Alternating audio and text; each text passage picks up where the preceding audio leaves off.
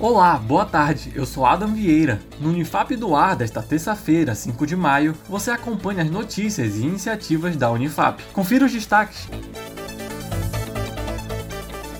Autodeclaração de Saúde. A Pró-Reitoria de Gestão de Pessoas, PROGEP, inicia acompanhamento do quantitativo de servidores do grupo de risco na Unifap, por meio de autodeclaração de saúde. O repórter Iago Fonseca traz outros detalhes. Olá, Adam. A Pró-Reitoria de Gestão de Pessoas, PROGEP, por meio da Divisão de Qualidade de Vida, incentiva a autodeclaração de saúde. A pró-reitora da PROGEP, Cleidiane Monteiro, comenta. Autodeclaração, documento estabelecido pelo Ministério da Economia para que todos os órgãos façam um controle, um acompanhamento de quais servidores fazem parte do grupo de risco e dessa maneira eles possam ser afastados das atividades presenciais. As declarações devem ser enviadas para o e-mail da Progep. Confira no site unifap.br. Obrigado, Iago live com orientações sobre a Covid-19. Transmissão com o tema Estou no grupo de risco, o que fazer? Será apresentada pelo Departamento de Desenvolvimento de Pessoas, DDP, por meio da Divisão de Qualidade de Vida, o DVQ. O objetivo é esclarecer as dúvidas dos servidores do grupo de risco da Unifap,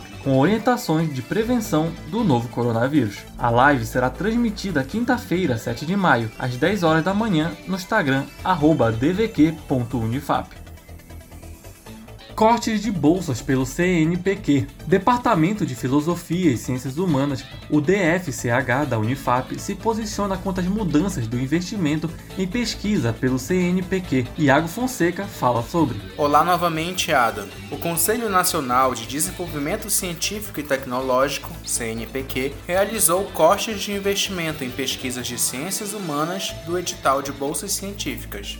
O diretor do Departamento de Filosofia e Ciências Humanas, professor Vinícius Reis, comenta sobre a decisão. Solicitamos ao governo federal para que ele faça uma revisão desse projeto de, de governo para que de fato as humanidades tenham o investimento necessário como ela sempre precisou e sempre merece. Você confere o documento na íntegra no site unifap.br. Obrigado novamente, Iago.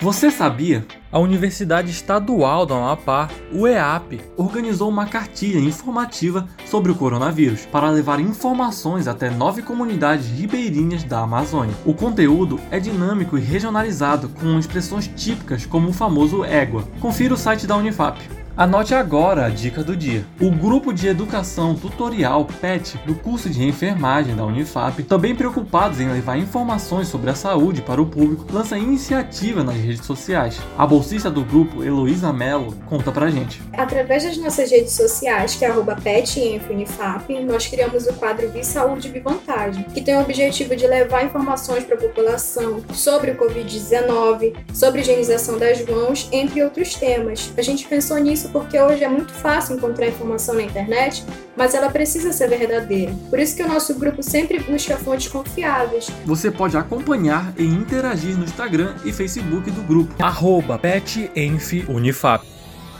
O Unifap no ar de hoje fica por aqui. Amanhã estamos de volta com Letícia Morim e comigo, Adam Vieira. Acompanhe outras notícias no site unifap.br, em nossas redes sociais em @unifapoficial. Esta é uma produção da Assessoria Especial da Reitoria, a CESP, e Escritório Modelo Unifap Notícias. Uma ótima semana para você e até mais.